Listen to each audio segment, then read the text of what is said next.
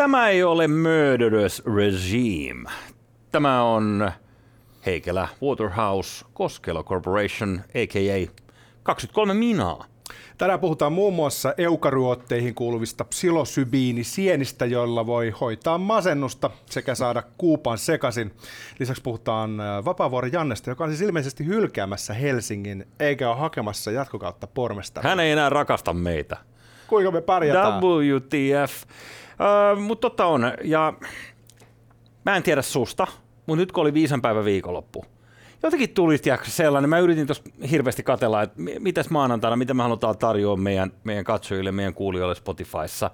Tiedätkö, niin kuin, kun ei jaksa enää vanhoilla höyryillä, niin sen takia uudet sienet tänään maistuu kyllä erityisesti. Todella. Nyt haetaan tietysti semmoista eskapistista todellisuuspakoa. No. Koska äh, en varmaan ainoa, jota niinku oikeasti niinku, tietyllä tavalla aika vähän kyllästyttämään toi Yhdysvaltojen äh, vaalisekoilu. Mm. Annetaan niiden asioiden olla. Palataan niihin taas jossain kohtaa. Joo. Keskitytään mieluummin nyt jauhamaan huumeista. Keskitytään vaan, mutta, sitä, niin yksi, yksi trumpimeemi on pakko heittää. Ja se on niin kuin pakollinen tähän aamuun. Ja pakko, vaan. Pakko se yksi. tulee niin kuin jälkiöyryillä. Mutta tota sitä ennen, niin hei, tuossa oli isänpäivä. Miten, miten saako kysyä? Hyvin meni. Joo. Sain kahvikupi aamulla sänkyy. Siihen oli lorautettu äh, luomukerma, eli niin sanottu mummokahvi, jota me ollaan itse asiassa paukutettu tässä ohjelmassa ja yritetty levittää tätä tapaa. Hei, loistavaa. Eli kahvi kermalla ja tota, kakkupala. Miten itsellä? No aika pintakaasulla kyllä, täytyy sanoa, että... Ei huomeita. Ei, ja pintakaasulla, sehän on nyt keskiolueen voimalla. Sä ymmärrät. Mulla perus, perusisäpäivä. Niin, ihan normaali. Tiedätkö, kun jollain on lasinen lapsuus ja jollain on lasinen aikuisuus, niin se on 23 minuutin tyyli. Jolla on vaan lasinen nilkka. Puhutaan vaikka jalkapalloilijoista, mutta tuo niitä leuka nyrkkelijöillä. Mut, mut, mut, mut. Nyt se pakollinen rautaisannos, vielä, vielä kerran pojat tyyppisesti, niin Donald Trump, ää, mm, otet, otetaan nopea Nopea tyyppi tästä. No, no, no, ei, ei kuulunut alusta asti, odota. Mä, ei, mä joudun ottaa ota uusiksi, ota uusiksi. Otetaan äkki. Onko tämä TikTokista? Oh.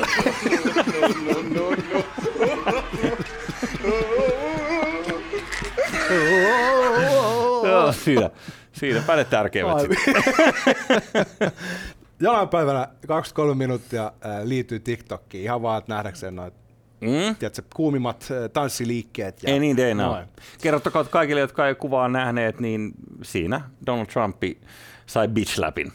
Siinä se oikeastaan se tärkein. Jatko muminaansa. Tota, mitäs toi depressiotaso? Ahdistustaso nyt on aina niin kuin korkea, mutta mitäs toi depressio? Onko masennusta? Ei ole kyllä. Ei ole kyllä mulla ilmaantunut vielä. Mä oon onnellisessa asemassa. Ei, ei tota toi pään sisäinen kemia, niin yleensä aika virtaviivaisessa kondiksessa noin niin pyöreästi. Onhan tässä elämässä ollut tietysti harmitusta, mutta ei ole koskaan niin kuin päästy mihinkään sellaiseen oikeasti syvään, syvään päätyy. Se on hyvä. Silloin merkki siitä, että on tuota kohtuullisen tasapainossa tietyt kemia- kemikaalit aivoissa. Mm-hmm. Mutta depressio, siis masennus, sehän on yleinen homma. Joo. Ja sairaus, sit kun se vie mennessään, niin sit saattaa olla aika syvällä aika pitkään. Joo. Ja sitten avuksi tarjotaan ä, nappeja, serotoniinin takaisin blokkaajia, joiden toiminta on vähän sellainen, että joillakin voi toimia, joillakin ei oikein toimi, ja sitten niitä pitää syödä vuosia. Ja, ja sitten sit, terapiaa niin. tietenkin, Joo. E, että asioista mennään vähän jutskailemaan. Joo. Mutta jos me ajatellaan niin kuin sitä koko taudin kuvaa, niin meillä ei ole semmoisia niin täsmälääkkeitä masennuksen hoitoon. Okei, mä en tiedä tuosta oikeastaan hevo Näin mä ymmärtänyt. Ja sen Joo. takia onkin hyvin mielenkiintoista, että jonkinlainen ilmeinen läpimurto löytyy yllättävästä suunnasta. Niin löytyykin. Ja sanonpa muuten sen, äh, mulla on tuossa lähellä ihmisiä, jotka on ollut näissä jos puhut masennuslääkkeistä, niin mielialalääkkeistä. Me voidaan ottaa näistä joku kerta ihan niin kuin erillinen, erillinen homma, mutta tosi paskamaista päästään eroon. Siis, että e, jos on masennuslääkkeitä, välttämättä sitä ei kommunikoida sulle potilaan hirveän tarkkaan etukäteen, että kuinka veemäistä on. Onko se psykologia, että kun sä lopetat jonkun lääkkeen, niin sitten sulla tulee Ei, sanoa... Ei, käsittääkseni se on siinä lääkkeessä itsessään syystä tai toisesta. Joku väittää, että tarkoituksella, mutta niin kuin, että sun on helpompi päästä heroinnista eroon kuin kun tota, vähentää tiettyjä lääkkeitä. Ja minkälaisia Tietty... vaikutuksia tulee, jos sä lopetat tuommoisen? Siis niin kuin fyysisiä vaikutuksia ja kaiken maailman kiputiloja. Ja siis, oliko se benzoista, oli, benzoista kuule Jordan Peterson oli tuossa ää, aika, aika HC-vierotuksessa mennä kuolla siihen. Se ja... on hengenvaarallista, oh. yrittää vierottua niistä, mutta siis äh, masennuslääkkeestä nyt ei ihan sellaisen kondikseen itse asiassa saa, jos puhutaan no, mä, en, mä en muista näitä tulkoja, nämä tuli tässä niinku, ö, ad hocin mieleen, mutta mut, ö, siis käypähoitosuositukset, kaikki the whole shit and nothing but the shit, niin se, se tuntuu uskomattomalta, kun on kuullut näitä tarinoita niin kuin Suomessakin, niin, niin tota, tätä kiertää aika paljon. Kuinka vaikeaa on päästä eroon? Mutta usein kun me puhutaan depressiosta siis niin kuin ihan tautina, eikä ainoastaan siinä, että on pieni bluesi, niin äh, sitten tota, annetaan ikään kuin, niin kuin kansansuulla sellaista hoitoohjetta, että älä siellä sohvan pohjalla makaa, että mene metsään kävelemään ja mm-hmm. mene lenkille, niin kyllä se siitä lähtee. No mm-hmm. No sillähän se ei lähde siinä mm-hmm. kohtaa, kun puhutaan niin kuin todellisesta aivokemiallisesta häiriöstä. Vaan sillä, niin. Me luvattiin, että puhutaan sienistä, niin ei puhuta kantarelleista, joita sieltä metsästä voisi löytyä, vaan puhutaan näistä huumesienehistä, jotka ovat siis äh, psilosybiinejä. Psilosybiilejä, hienosti biinejä. Sä osaat lausua sen oikein hyvin. Uh, kyllä, niistä on kysymys. Uh, kuinka ollakaan, Hesari kertoi viime viikolla, meidän piti tätä jo silloin käsitellä, mutta oltiin niin jotenkin perjantaipäissämme, ettei, ettei ehitty. Mutta toden totta, Ruotsissa on tehty hashtag uraa uurtavaa tutkimusta nyt viime vuosina tuota, näiden lääkesienten käyttämisestä nimenomaan masennuksen hoidossa ja muutenkin tällaisten traumojen laukaisijana. Jos sulla on esimerkiksi Onko traumojen jun... laukaisu hyvä vai huono asia? Kai jos ne traumat jotenkin kääntyy niin kuin päässä parempaan duurisointuun, okay. niin mä luulen, että se on hyvä juttu. Sitten jos se on niin kaikki aikojen trigger warning ja sitten trauma puhkee päälle, niin sitten voi olla, että se lähtee pois. Niin, niin mutta siis sä tiedät, Amerikan leffoissa sulla on occasional Vietnam flashbacks, ja sit sä jossain kaupakassajonossa yhtäkkiä oot silleen, että hei, let's kill the googs. Denam. Minkälaisia lukemia Hesarin juttu antaa? Onko tuossa nyt ihan oikeasti niinku kyse semmoisesta läpimurrosta, jolla on niinku vaikutusta tähän hoitotapaan? No, tämä on vielä vähän kahden vaiheella. Katos, kun äh, luvuista, niin mä voisin antaa sulle tällaisen luvun kuin 1940-luvun loppu. Käykö se sulle? Sekin. Silloin nimittäin Amerikoisia ennen kaikkea tuota, 60-luvun Amerikoissa varsinkin, niin äh, tätä tutkimusta vietiin aika pitkälle, syntynä LSD ja, ja tota, ylipäänsä niin kuin psykedeellisten tota, tutkimusta niin harrastettiin, mutta kuinka ollakaan meidän kaikkien ystävä Kari Grandi, ai niin se oli janoisten ystävä, Richard Nixon. The Ky- War on Drugs. Joo, julisti Learyn, siis Timothy Leary, joka oli Harvardin yliopiston tällainen tutkija, ehkä, ehkä niin psykedeeleissä The Ykkösnimi maailmassa, Timothy Leary, hmm. niin äh, Nixoni julisti hänet 70-luvun alussa maailman vaarallisimmaksi mieheksi. Ja nythän tässä kävi ilmeisesti sillä tavalla, jos mm. ul- ulkomuistista heitän, mutta siis kun Nixon halusi julistaa sodan huumehia vastaan, mm. niin oli tietenkin helppo löytää syyt, minkä takia esimerkiksi heroini ja kokaini piti kieltää julistaa mm. laittomiksi. Mm. Mutta sitten oli tämmöisiä rajatapauksia, niin kuin esimerkiksi kannabis, mistä nyt ollaankin peruteltu takaisin muun muassa just vaaleissa. Useampi osavaltio taas liittyi siihen porukkaan, missä Siellä New Jerseytä ja Arizonaa ja jotain tällaista tuli. Joo. Tuli. Ja sitten tota, toi LSD oli ilmeisesti vähän niin kuin samanlainen. Eli kun se ei aiheuta riippuvuutta, mm. eikä sitä voi vissiin ottaa sellaista yliannosta, että, että siihen delaisi, mm. toisin kuin joku fentanyyli tai heroini, niin sitten piti tavallaan löytää syy, minkä takia se on huippuvaarallista. Ja musta tuntuu, että yksi keino, millä se löydettiin se syy oli, että alettiin kertoa näitä narratiiveja, siis tarinoita siitä, kuinka ihmiset äh, otettuaan äh, psykoaktiivisia aineita niin kuori itsensä kuin mandariinin tai Joo. hyppää katolta ja luulee osaavansa lentää. Mm. Koska näitä kerrottiin meidän ikäpolvelle myös sitten huumevalistuksessa ala-asteella, jossa porttiteoria oli kovaa kamaa, eli ajatus, että otat yhden hatsin jatstupakkaan, niin se on sen jälkeen suora viiva. Tiedätkö, heroinen? Mulla on jäänyt mieleen tota, nimenomaan koulun penkiltä, että meidän opo tuli kertomaan, että kannabista tarvitaan mahdollisesti, että se toleranssi kasvaa niin paljon, että se tarvitsee tuhatkertaisia määriä sitä. Ja sitten jengi kysyi häneltä oikeasti siellä, että, niin, että oletko siis sitä mieltä, että sitä tarvitsisi niin kottikärryllä lopulta. Näin, olet jointti. edes Snoop Dogg ei pysty e, siihen. Eikö mä paan, paan, paan tota, takaa palasi. Muutaman motilisen sitä. Tuota niin, joo. menee, menee siis ihan sa, sinänsä ihan lankulle. Nyt kuitenkin niin tässä on sellainen paska puoli näissä psilosobiineissä, että nämä ei oikein sovellu lääketeollisuuden, ja nyt puhutaan niin kuin lääkejättien käyttöön sinänsä. Eikö sitä voi syntetisoida ja, ja Helvetin vaikea, käytännössä mahdoton patentoida. Just. Joo. Sillä siis pystyt tekemään rahaa. Joo. Ja sitten se, mikä on, on veemäistä, niin tällaiset hallusygeeniset vaikutukset on parhaimmillaan ekalla hitillä tai tokalla hitillä, mutta sen jälkeen, ähm, kun täällä nyt kerrotaan esimerkkiä tässä Hesarissa, että esimerkiksi jos niin kuin, äh, sulla on joku tällainen niin kuin traumaattinen asia, mistä pitäisi saada selkoa, niin sitten erilaiset ayahuasca-asiantuntijat, niin nehän menee jokin mökille ja, ja poristelee Intiani saunaa. Just niin, just niin ja sitten se alkaa sieltä kuoriutua ja sitten se käyt sen läpi.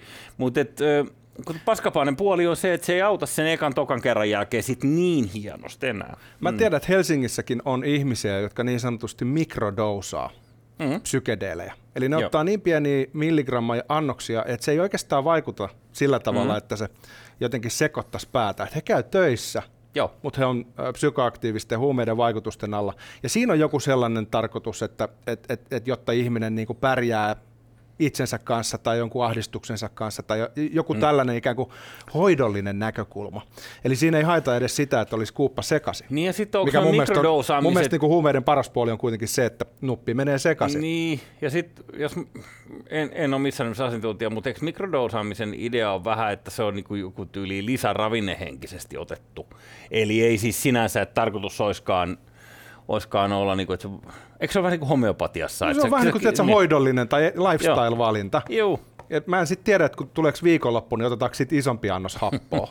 mä en tiedä tätä mutta mä tiedän, että Helsingissä on Joo. ihmisiä, jotka tätä harrastaa. Ja, ja se on nimenomaan tämmöinen niinku, ehkä niinku vaihtoehto lääketieteellinen homma. Mm. Enemmän kuin sellainen, tiedät sä, perinteinen niin kuin narkkimeininki tai mm. viihdekäyttö.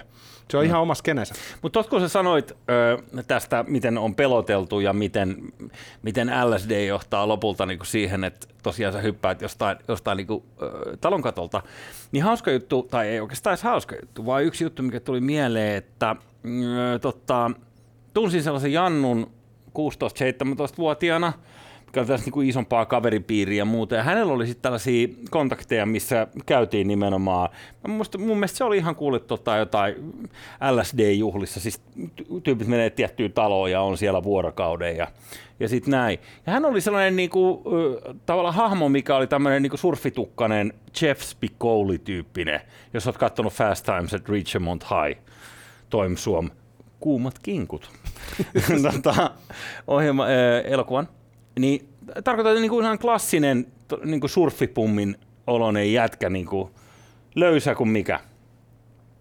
Ja sai tällaisen jonkun huonon trippikokemuksen silloin tyyliin, siis 18V.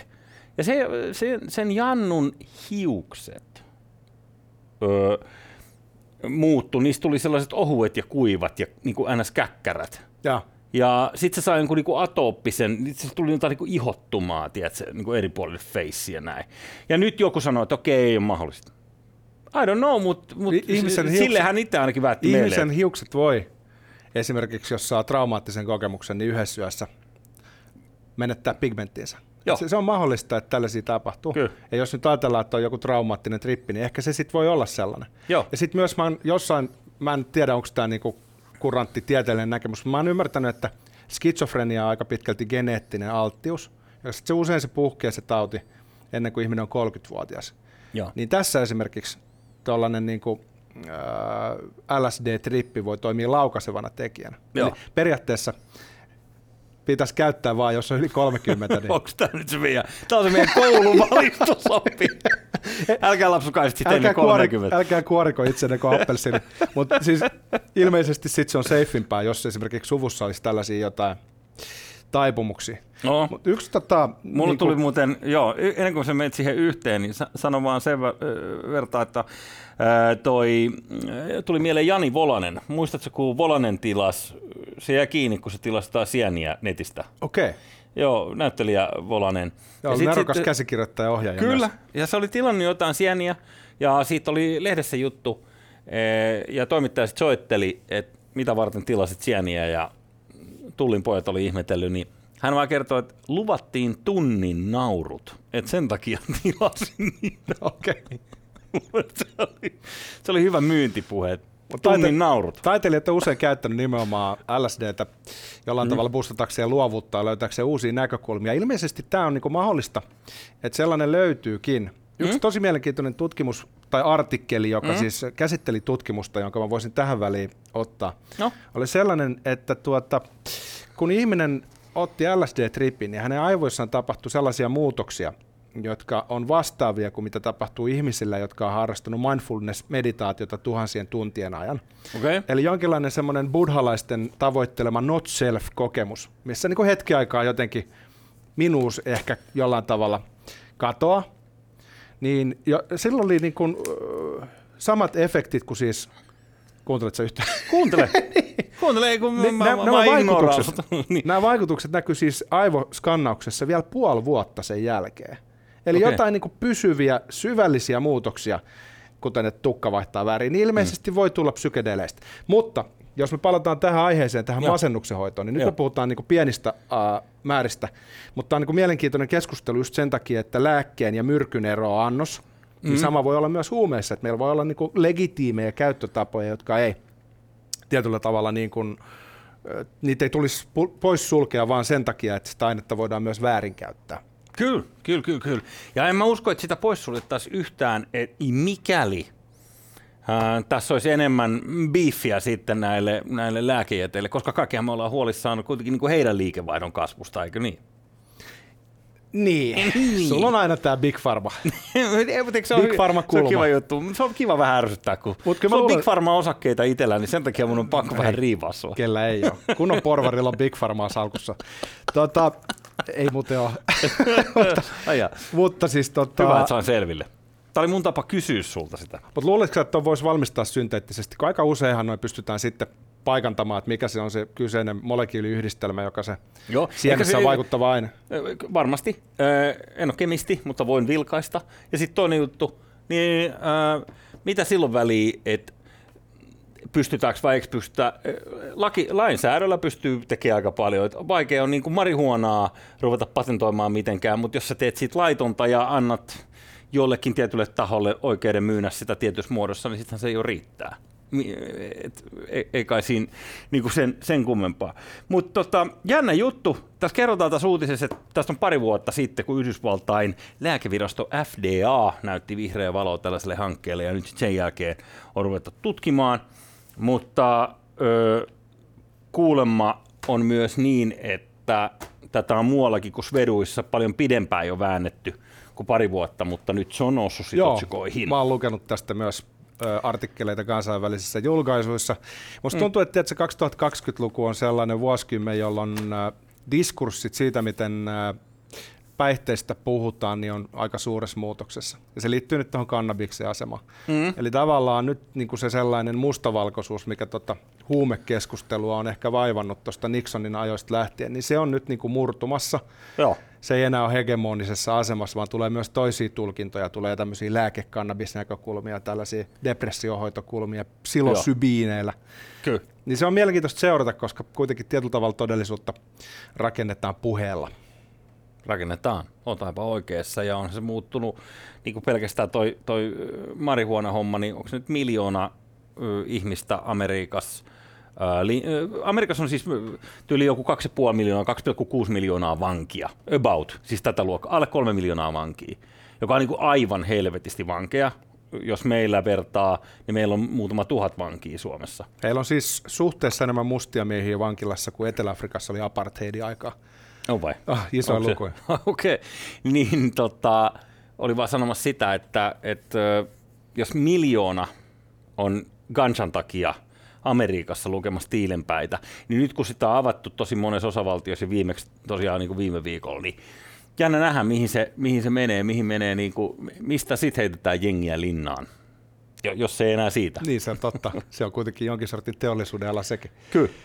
Miten tota, siirrytäänkö keskustelemaan Helsingin pormestari siirrytään. Jaan Vapaavuorosta. Janne ystävien kesken, mä aina puhun sen takia Jannesta, Joo. koska mä yritän olla valtaa pitävien ihmisten ystäviä, sillä tavalla uida liiveihin. Ja niinhän siinä kävi, että ö, Janne kavereiden kesken järjesti shokin kertomalla, että hän ei aiokaan hakea pormestariksi toistamiseen ö, tulevan kevään kuntavaalien yhteydessä. Miten meidän Janne-asiantuntija Arto Koskelo, mikä sun suhde on Janneen? Mulla on itse asiassa aika monimutkainen suhde Janneen. Nykyään mä oon tota, äh, fani, ja täällä oli mulle murskaava uutinen, koska Janne on pitänyt Helsingin ravintoloiden puolta pahaa, pahaa tota, valtiota vastaan tässä Joo. pandemia-aikaa. Joo. Mutta silloin kun mä näin eka kerran Vapaavuoren hahmon, niin hän oli hakemassa johonkin helvetin vaaleihin, mä en muista mitkä ne oli. Ja hänellä oli semmoinen vaalisivu, missä hän esitteli itsensä. Hän sanoi, että lempikaupunkini, Pariisi, New York, Milan. Sitten hän kertoi kellomerkkinsä. Mä ajattelin, että tämä jätkää douche. Tää on ihan douche. Tää on just tällainen. Että niinku, get the fuck out of here. New York, Milan. Joo, hän ajatteli, että se on nyt semmoista relevanttia tietoa, että hän on kato kansainvälinen jäbä ja hänellä on tämän merkkinen kello. Tiedätkö? Uh. Sä Niin- tunnistit vähän itseäsi siinä, onko se niin? No ei, mä olin ehkä tota, jotenkin tuli vähän oksennusta kurkkuun siitä, Niin, Just sen takia. tästä hahmosta. Joo. Ja tota, sitten vielä se paljastui, että hänellä oli nämä törttöilyt, tämmöisiä pahoinpitelyitä, ja sitten tuli se rattijuopumus ja näin edelleen. Niin, mä niin että okei, oli nuorena tehty jo. Niin oli. Joo, Mä joo. ajattelin, että, että tämä on varmaan mäntti jätkä. Mutta sitten, mitä hän on sen jälkeen tehnyt jo ministerinä, kun hän mm. torppasi to, Topi Sukarin Ai, ideaparkin. vitsi, mä rakastin sitä joo. Se oli oikein. Niin sit mä oon seurannut hän pormestarin taipaleella ja sehän on niinku helvetin niinku mm. Päämäärätietoinen ihminen, joka on pistänyt tuulemaan. Mulla on Kyllä. eka kerta ollut semmoinen olo, että joku yrittää mm. jollain tavalla, jollain on joku visio ja pyrkii viemään asioita johonkin sellaiseen suuntaan, joka toteuttaisi tätä visiota. Kyllä. Ja tuossa muuten, kui sä Topin bisneksiä tol tavalla terrorisoit? Hän kysyi A-studiossa vai missä televisio-ohjelmassa se nyt olikaan, missä, missä Topi oli samaan aikaan.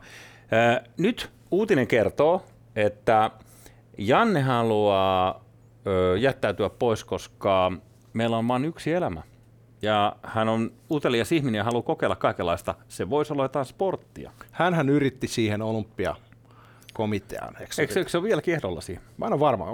Sitten on ainakin jotain kilpailijaa ehdokkaat jäänyt pois sen takia, että peli on mennyt niin Niin likaiseksi. on, mutta Antonen jäi veke ainakin, mutta siellä on niinku Susanna Rahkamo ja Sari Multala ja Ja Vapaavuori on edelleen messissä. mun mielestä ainakin, no voi olla, että tämäkin on muuttunut jo hovissa. Se voisi olla Ää, yksi suunta. Ja joo. sitten vähän niin kuin mietityttää se, että olisiko hänellä kuitenkin semmoisia poliittisia ambio- ambitioita, jotka menis vielä korkeammalle Mulla on, kuin mulla on Helsingin pormestari. Niin se voisi olla, pressavaalit on luonnollinen, mutta entä jos hän, hän jättäytyy itse pois varistamalla kokoomuksen ö, laskevan trendin kenties kuntavaaleissa, jonka jälkeen heti kuntavaalien jälkeen kokoomuksen puheenjohtaja ehdokkaaksi syrjättää Orpon pääministeri. Orpohan on niin lähdössä. Se on, hei, niin se on, niin tuulikaapissa. Niin on, se jätkä niin on. oikeasti lähdössä. Niin on. Sen takia Janne haistaa sen, että pitää päästä tota. Tuossa mä tajusin Orposta tuossa joku aika sitten, että hän pelaa itse asiassa Herran Jumala.